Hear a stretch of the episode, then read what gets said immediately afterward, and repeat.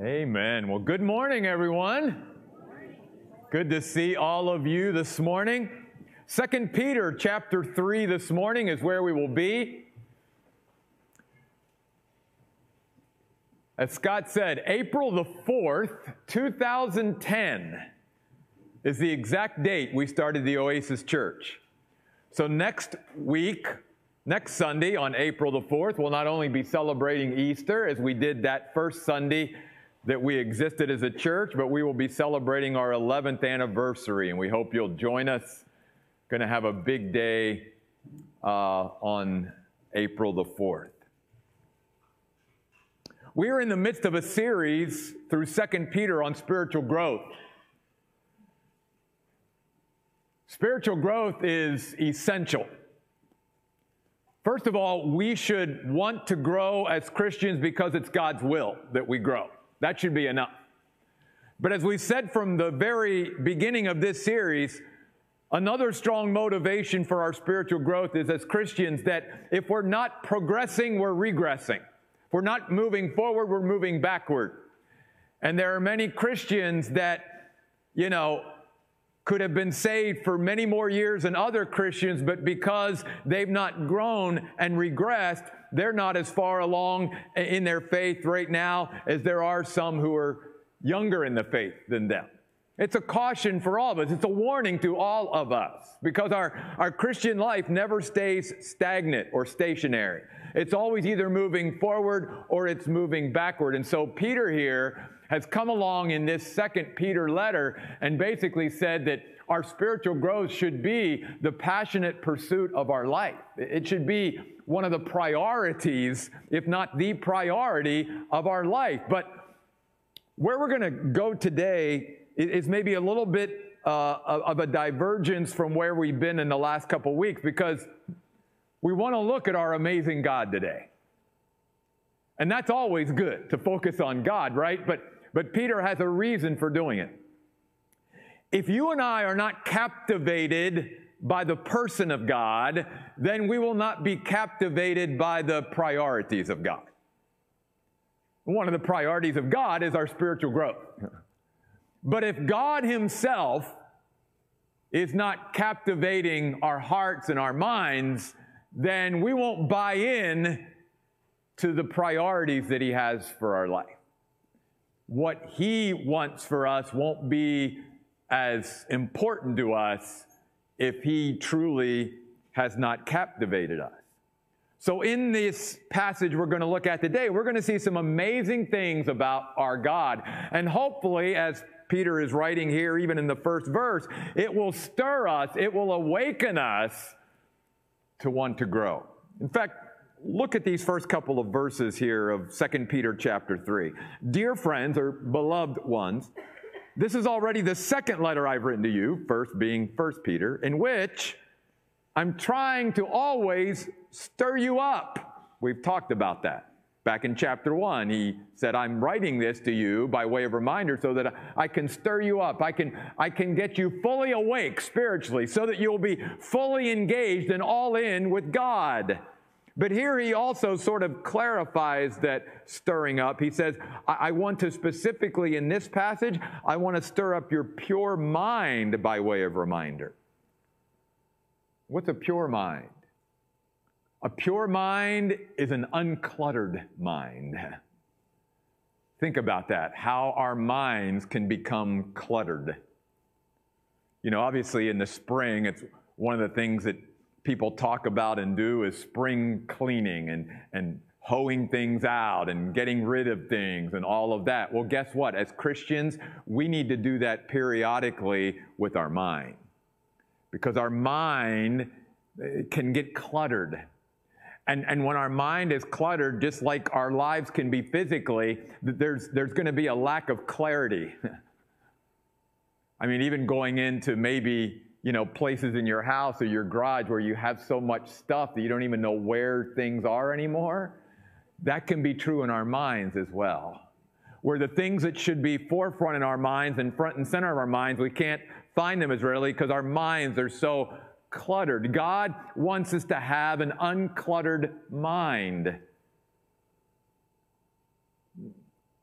It is out of our uncluttered mind that we begin to have clarity, which is why he wants to stir up our pure mind. Then he says this we not only need to have a an uncluttered mind, we need to have an unwavering commitment. Because he says in verse 2, I want you to recall both the predictions foretold by the holy prophets and the commandment of our Lord and Savior through the apostles, and we'll come back to that in a few minutes. Above all, understand this.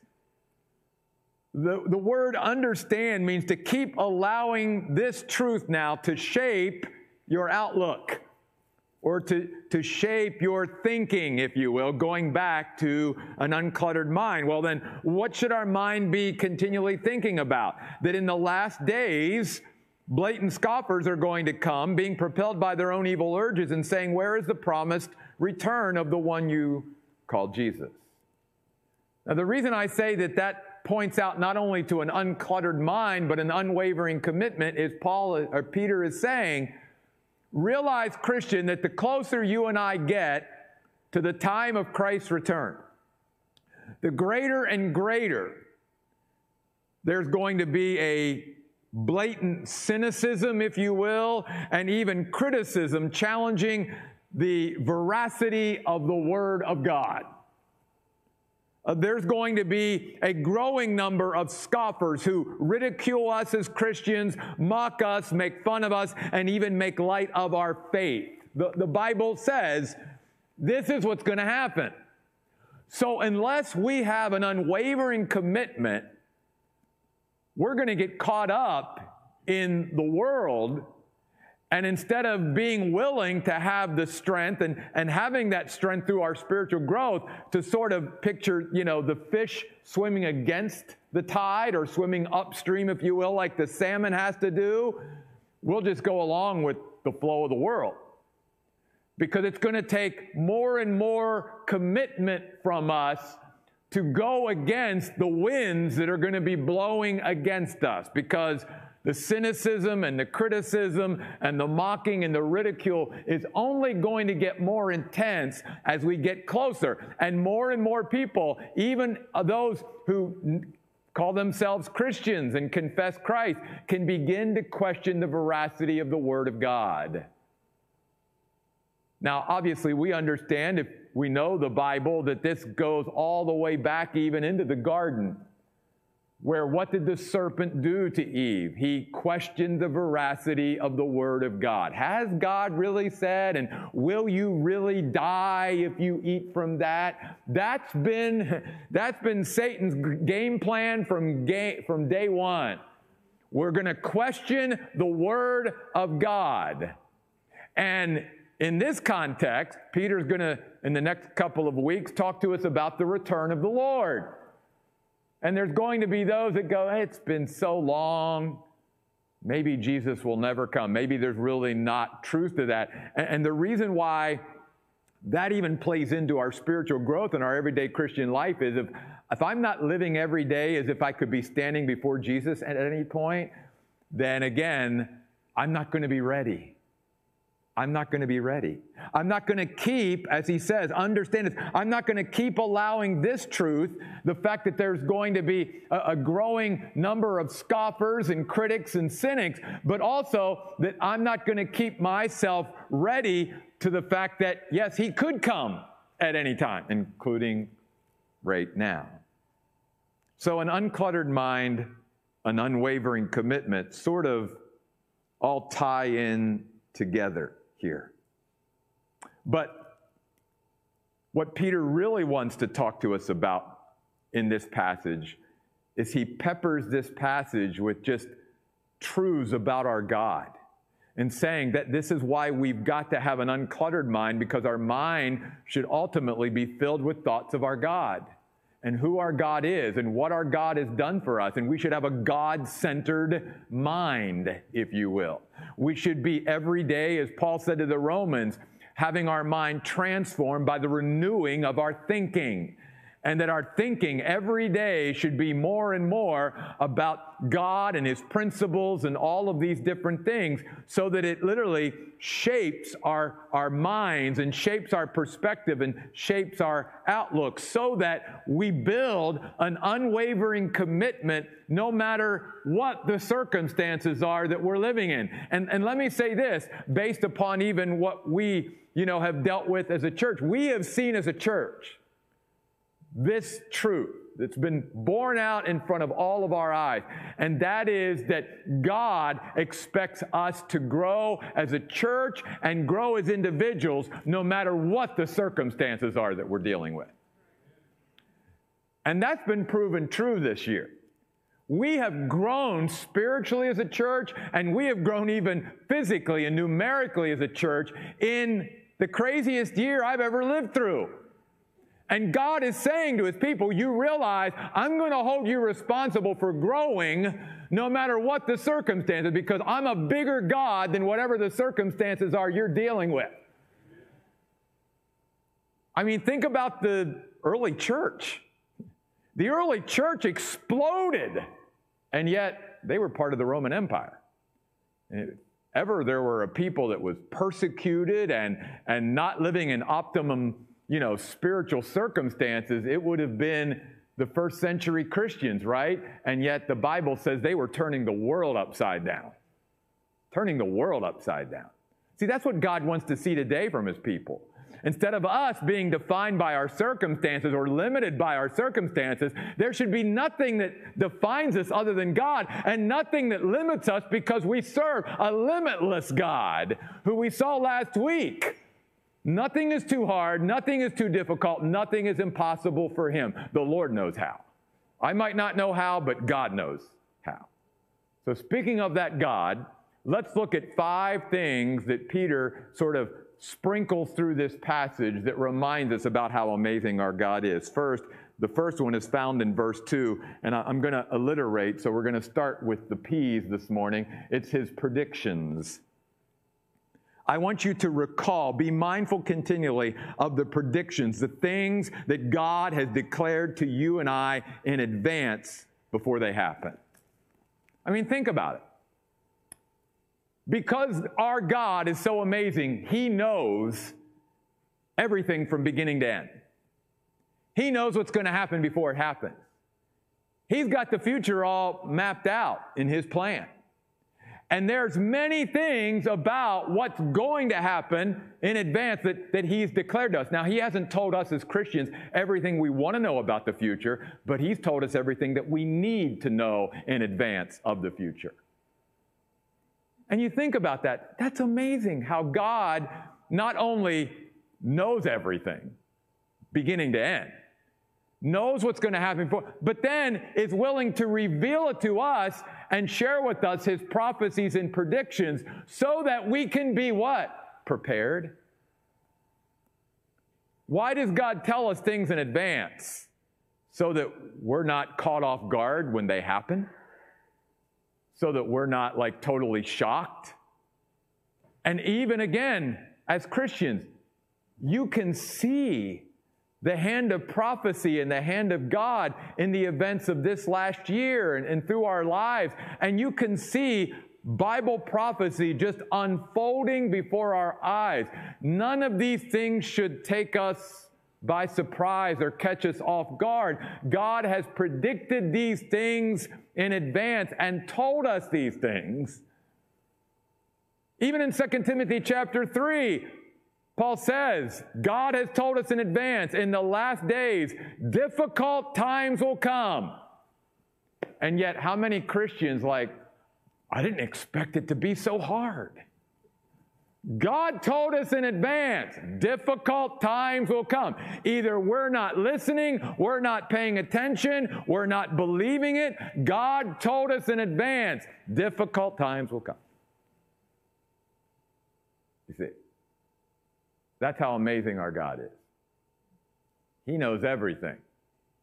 And he's told us these things so that we will be prepared. In fact, he goes on, Peter says, to say, I want you to recall both the predictions foretold by the holy prophets and the commandment of our Lord and Savior Jesus Christ through the apostles. And by the way, let me remind you of some of these commands based on the predictions of our Lord.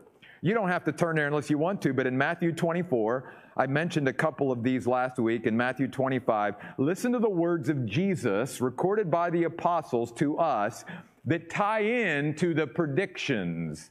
These are the commandments of Jesus himself to his people based on the predictions. Therefore, stay alert, stay fully awake, because you do not know on what day your Lord will come. Blessed is that slave whom the master finds at work doing what I've called you to do when I come, no matter when it is. Verse 13 of Matthew 25. Therefore, stay alert because you do not know the day or the hour. Over and over again. Stay alert. Stay awake. Be fully engaged. Be all in. Let the predictions uh, of that I have given in my word shape your outlook and your thinking and, and, and allow them to be at the forefront of your mind because our amazing God has given us things about the future that no one else either believes in or understands or comprehends or knows or is willing to embrace. But we as Christians, we have the privilege of having God predict things for us ahead of time so that we will not be caught unprepared. The predictions of God are amazing because our God is amazing. The second thing about our amazing God back in 2 Peter 3 is his power. His power manifested in this passage through his word. Look at verse 5 of 2 Peter 3. For they deliberately suppress the fact, those who are scoffers, those who are cynics and criticizing the, uh, the coming of the Lord, because their, their premise is nothing ever changes. The world's always been the same. It's like, uh, no, it hasn't. The history of the world shows that God has intervened at different times in history, and He's done it through His powerful word. So, Peter says, they deliberately suppress this fact that by the word of God, heavens existed long ago, and an earth was formed out of water and by means of water.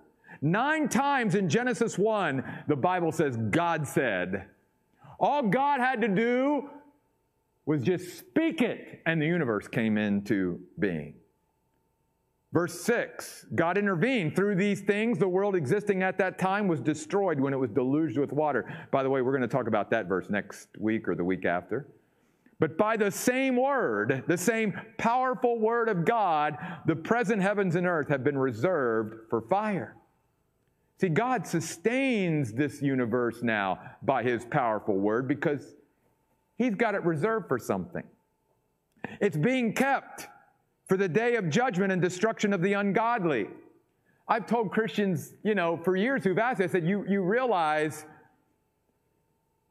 you're bought into the world that somehow the earth is going to implode here in the next few years and not continue to exist, and, and life on it's not going to be able to continue to exist. I said, if you believe in the predictions that God has said in His Word and by His power to be able to reserve this world for His purposes, that even if Jesus were to come today, then you have a seven year tribulation, and then after that, you have a thousand year millennial reign of Christ on earth. So the earth has to at least exist with life being able to live on this earth for another thousand and seven years, even if Jesus were to come today.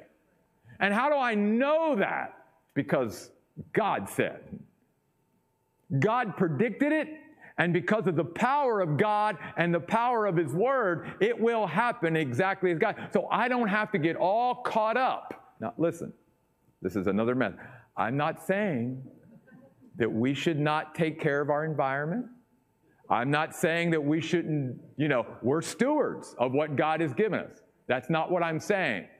But what I am saying is we should not get caught up in the philosophy of the world and the fear of the world that somehow we're all going to cease to exist on this earth. God said, No, no, no, I'm keeping this earth because I got a purpose for it. And my word is more powerful than anything else. And if I want to keep this ball rolling for another thousand and seven or however many years, guys, I can do it. Because the same powerful word that's keeping this earth going and sustaining it is the same powerful word that caught it, caused it into existence to begin with. Keep your finger in 2 Peter 3. Go back with me to a psalm. I, I love this section of this psalm. Psalm 33, verses 6 through 9. Psalm 33, verses 6 through 9. By the Lord's decree, the heavens were made. By a mere word from his mouth, all the stars in the sky were created. Stars! It's all God had to say. And guess what? A bazillion stars showed up in the heavens. That's power, my friends. He piles up the water of the sea, verse 7. He puts the oceans in storehouses. Let the whole earth fear the Lord. Let all who live in the world stand in awe of him, for he spoke and it came into existence. He issued the decree, and guess what? It stands firm. That's power. Everything, and we, here's the thing as human beings, we don't even know, even with all of our modern technology, we don't even know how vast our universe is. We don't know how many bazillion galaxies are out there beyond all the galaxies that we do know about. The universe is so vast.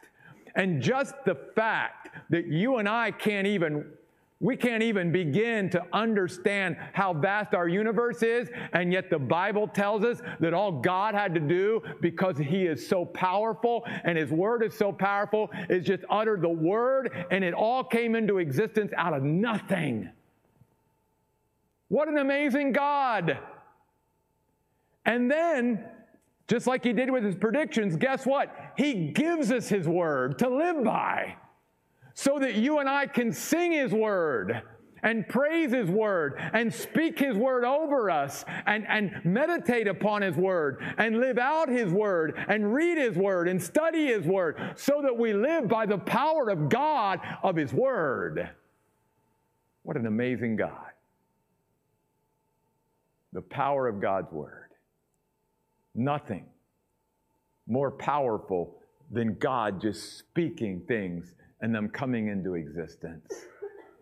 And you and I get to live by that word every day. An amazing God. Let's go back to 2 Peter 3, verse 8. Now, dear friends, do not let this one thing escape your notice that a single day is like a thousand years with the Lord, and a thousand years are like a single day. We'll come back to that verse in a couple weeks. Trust me, we, we, we won't miss these. The Lord is not slow concerning his promise, as some regard slowness, but is being patient toward you, because he does not wish for any to perish, but for all to come to repentance. This is the last verse we're going to look at this morning, but they have three amazing facts about our God. Besides his predictions and besides his power manifested through his word, look at verse 9, his promises. God gave us promises, not just predictions, promises. He committed himself. He assures us through his promises. In fact, Peter says in 2 Peter chapter 1, he describes them as precious and most magnificent promises that he's given us. Let me find exactly where that's at. That's found in 2 Peter 1 4. Through these things, he has bestowed, lavishly bestowed on us, his precious and most magnificent promises. Our God is so amazing that He gave us promises. And, and we could go down so many different avenues here. In fact, you probably, like me, have promises right now that you're thinking of, about that God has given to you, that maybe even right now are precious to you and, and that you're living by right now. I mean, that's, that's amazing that He's given us these promises. And let me just give you one sort of aspect of that promise. God promised us that He would never leave us or forsake us. Never. I mean, And you and I, we get to live by that promise or in that promise every day. Every, even when you and I feel like God's not with us, God is always with us. In fact, Jesus even said to his followers while he was still here, He says, I'm going to go away. And they start going, No, you can't go away. He said, No, it's better for you if I go away. Because guess why? I'm going to send the Holy Spirit. And that way, God's not only going to be with you, like I've been with you the last three years, God's going to be in you. And now every Christian has the Holy Spirit. Think about it. We carry God with us everywhere we go. There's nowhere where we are that God isn't because God literally has set his residence up inside of every Christian.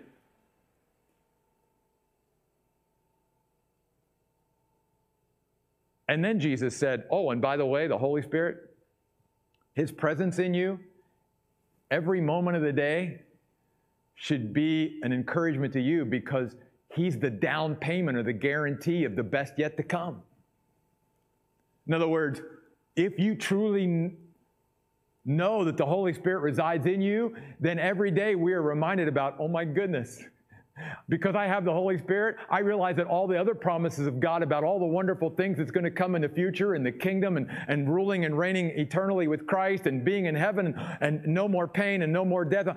That, that's coming because the Holy Spirit lives within me and He witnesses to my spirit every day, not only that I'm a child of God, but that the best is yet to come for us as Christians. Promises of God. Promises of God.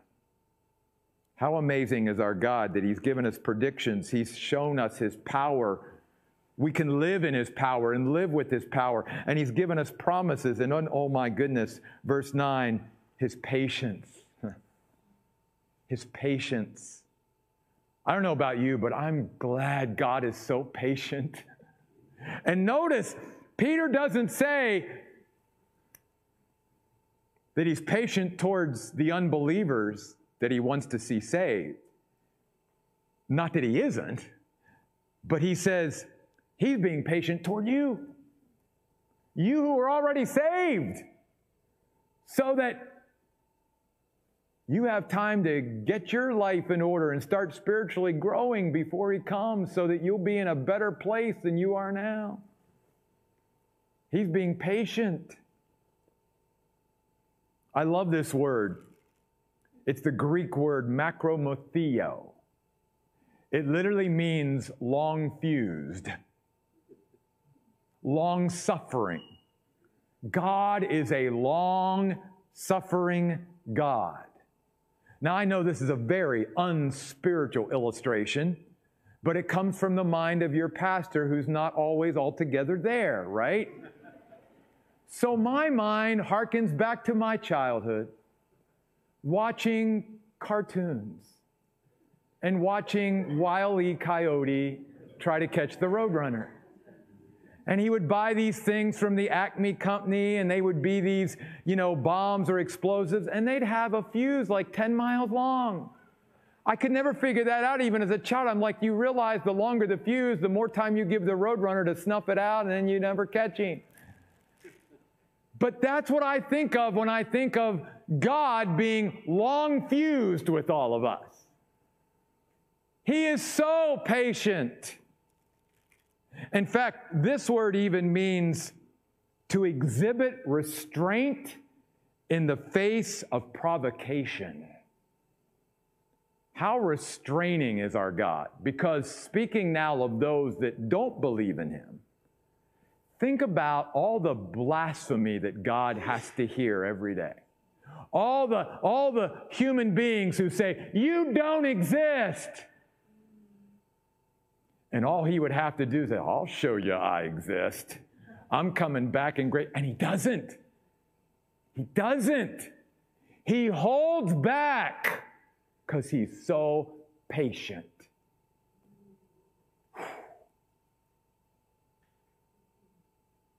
That's our God. And that's not only who God is to the unbeliever, that's who God is to us. And I'm so glad for that. There have been so many times in my life where God has been so long suffering and patient with me. And he will continue to be that because that's who he is. He's an amazing God.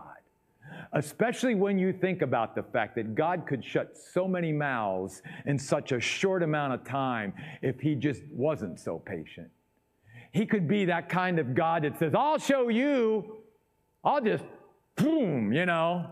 No, no, because here's why. He says he's patient toward us because he does not wish for any to perish, but for all to come to repentance.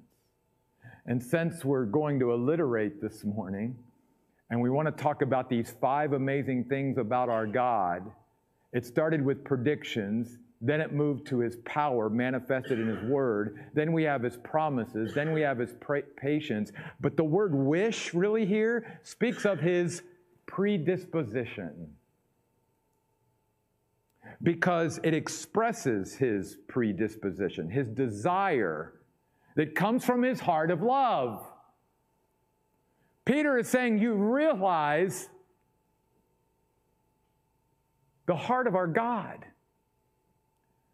That the reason he's holding back in the face of such provocation is because he's waiting for more people to come to him so that they won't go out into an eternity without him. And you and I have to, as Christians, we have to then align ourselves with the heart of God. Instead of complaining about living in such hard, difficult times, and especially about living on an earth that is in such a sad shape, we should also be looking at this as an opportunity for evangelism and witness because that's why God's holding back. The church should be busy bringing people to the Lord because that's why God hasn't come back yet. He wants Christians to get our lives in order and He wants to give more time for maybe just one more person to come to Him. And there's probably not a person in this room this morning as a Christian that you don't have a family member or a friend or a coworker or a neighbor or somebody that your heart is burdened for because you know right now that if God were to come back right now or that they were to die, they would go out into eternity without Christ. That's why God's being patient. So let's flip that then. Instead of us sitting around as Christians bemoaning the fact that we're living in such a difficult day, let's get out there and be busy bringing people to the Lord. And let's be growing and getting our own spiritual house and health in order so that God can use us to be a light, just like He wants to use the Oasis Church to be a light, to draw people to Him before He comes back or before they go out into eternity. What a God his predisposition is born out of his heart of love for all of us. And when you think about that, you, you even think about the fact that the Father, out of his heart of love for people, was willing to let go of his son and watch his son be just destroyed. On this earth by those that his son created. And you think about the love of Jesus, who allowed himself to be nailed to that cross so that he could die and take upon himself our sin, not his. And then in that place, give us his righteousness that we don't deserve. Out of his heart of love. This is his wish. By the way, this is important to differentiate, and I think it's a good time to mention this for all of us to be reminded of. There's two kinds of wills of God, okay? There's his determined will and then his desired will. His determined will is what he will do and choice is not an issue. It's what he's going to do because he's God. That's his determined will. And there's nothing you and I as human beings can do to change his determined will. But then there's his desired will.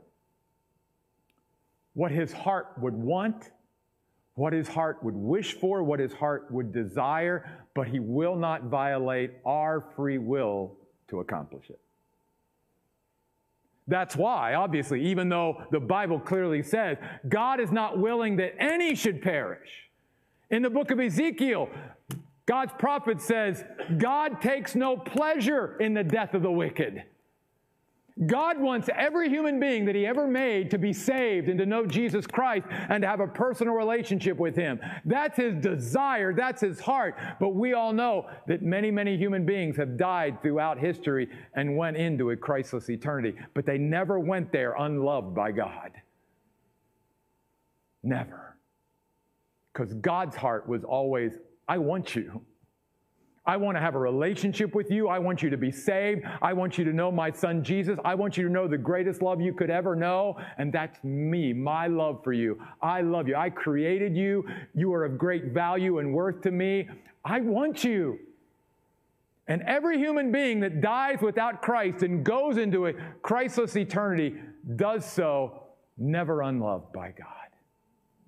You and I can't even imagine the emotion and the, what goes through the heart and mind of God when he sees one of his special creations like us go into eternity without him. By the way, the word perish here is a very important word also. It doesn't mean the loss of being, it means the loss of well being.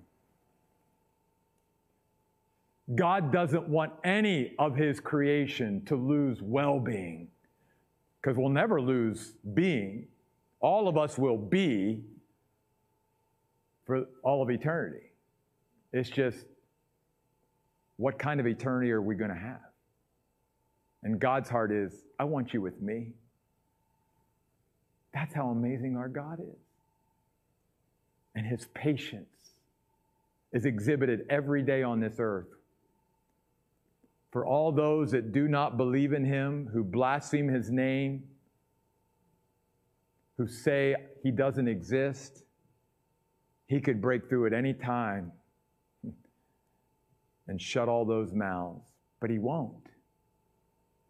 Because he's waiting maybe one more day, one more week, one more year to allow a few more people to come to Christ.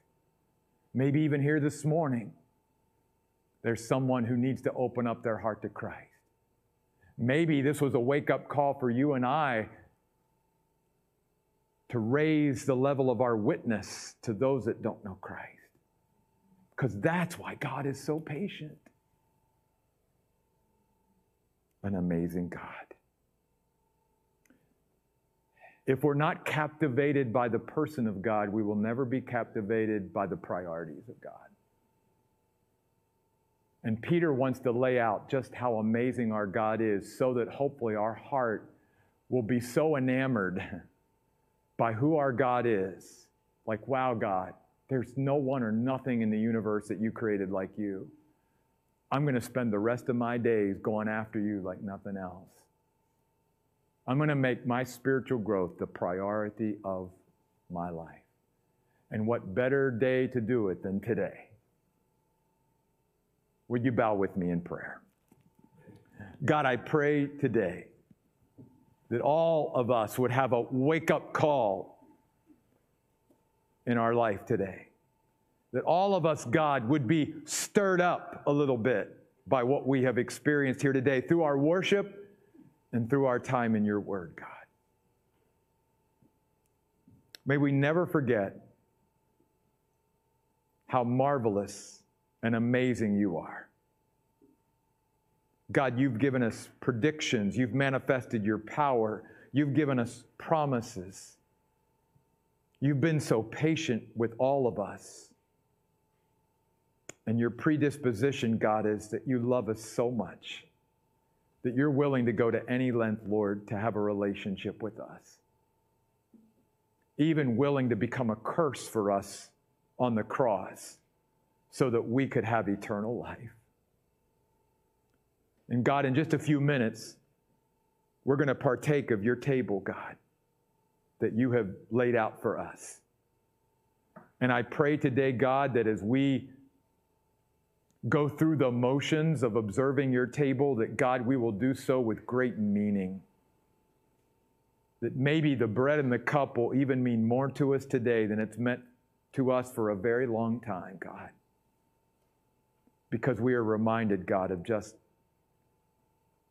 how amazing you are and the amazing love that drew you from heaven to earth to be our Savior. God, would you go with us through this very special time? We pray in Jesus' name.